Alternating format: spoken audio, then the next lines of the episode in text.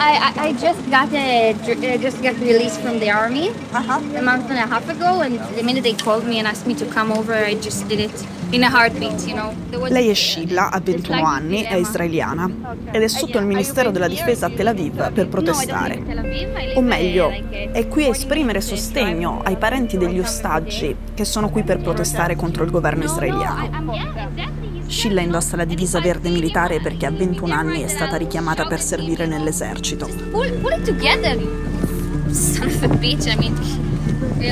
Lei chiama il primo ministro Benjamin Netanyahu quel figlio di puntini puntini. E intorno a lei ci sono persone con cartelli Bibi go home, Benjamin Netanyahu vai a casa. E uno con una maglietta con scritto Amo il nostro paese ma odio i nostri politici. E poi c'è una donna seduta su una sedia di plastica su un'isoletta del traffico in mezzo a un viale pieno di macchine. Da giorni tiene sempre il braccio alzato e impugna un cartello con scritto Scambio di prigionieri subito. Il cartello è rivolto verso le finestre del Ministero della Difesa.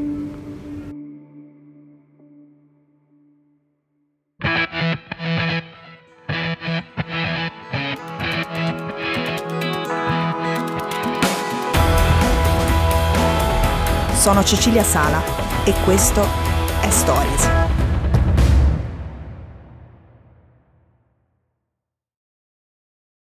Some of them are soldiers, okay?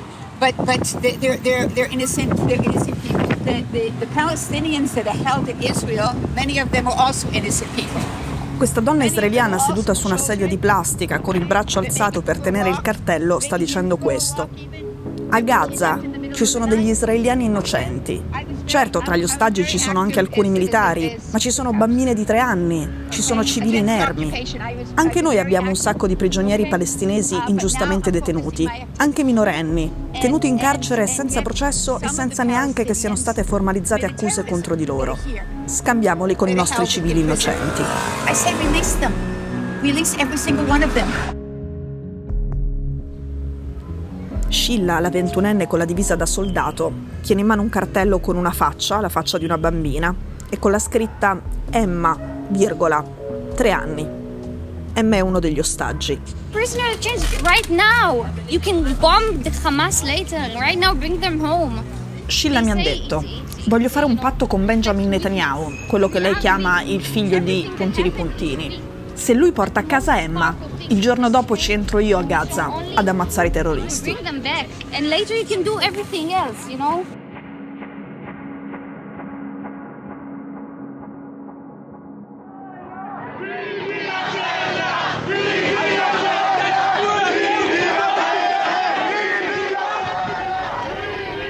In questo momento la principale opposizione nel paese al governo di Netanyahu è quella dei familiari degli ostaggi, quelli al sit-in sotto il Ministero della Difesa. Ma si stanno aggiungendo poco alla volta anche i sopravvissuti dei kibbutz.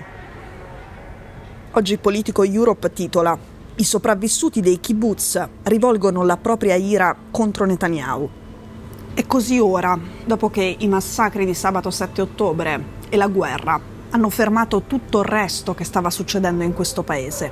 Le proteste che sono durate 41 settimane, cioè tutte le settimane a partire da gennaio, a cui hanno partecipato milioni di israeliani in un paese che ha 9 milioni di abitanti.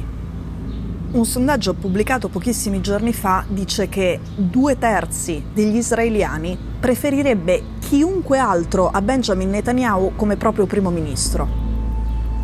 Questo governo israeliano è il governo più di estrema destra della storia del paese. Ci sono ministri che si sono autodichiarati fascisti, suprematisti ebraici. אני אומר עוד פעם, יש לזה, לאירוע הזה כאן באלעד חשוב. C'è un ministro, Ben Gvir, non vi racconto tutta la sua storia perché la conoscete, anche qui abbiamo fatto una puntata dedicata, ma è quello che aveva una foto in salotto di un terrorista israeliano che praticamente di mestiere ammazzava palestinesi. Ma forse qualcuno si potrebbe ancora chiedere, perché c'è gente del genere al governo in Israele? Gli israeliani sono di estrema destra, gli israeliani li hanno votati? Alcuni israeliani ovviamente sì, ma l'estrema destra ha preso l'8% alle elezioni in Israele. Poi è diventata così potente, si è presa i ministeri chiave, perché Benjamin Netanyahu, pur di restare al potere, aveva bisogno dei loro voti in Parlamento e in cambio di quei voti a questa gente qui ha dato moltissimo. Se questa gente qui ha preso l'8% vuol dire che il 92% degli israeliani che hanno diritto di voto e che sono andati a votare non li hanno votati. Quelli che li hanno votati sono soprattutto i coloni che occupano illegalmente territori palestinesi, che vanno anche in giro a bruciare le automobili dei palestinesi, che vanno in giro per i villaggi palestinesi a provocare, che vanno in giro armati e mascherati ad ammazzare ragazzini palestinesi.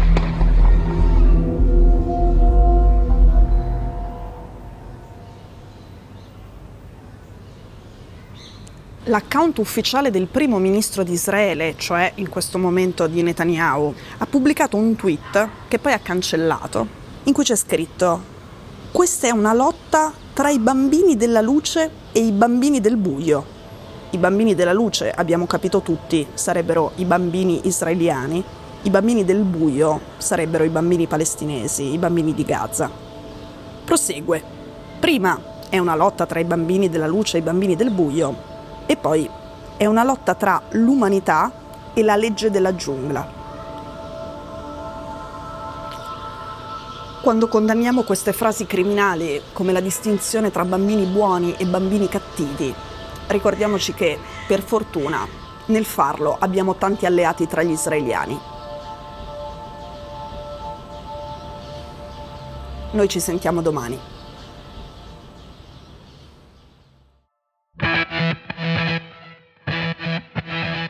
Stories è un podcast di Cora News prodotto da Cora Media. È scritto da Cecilia Sala. La cura editoriale è di Francesca Milano. In redazione Simone Pieranni. La sigla e la supervisione del suono e della musica sono di Luca Micheli. La post-produzione e il montaggio sono di Daniele Marinello. La producer è Monica De Benedictis. Le fonti dei contributi audio sono indicate nella sinossi.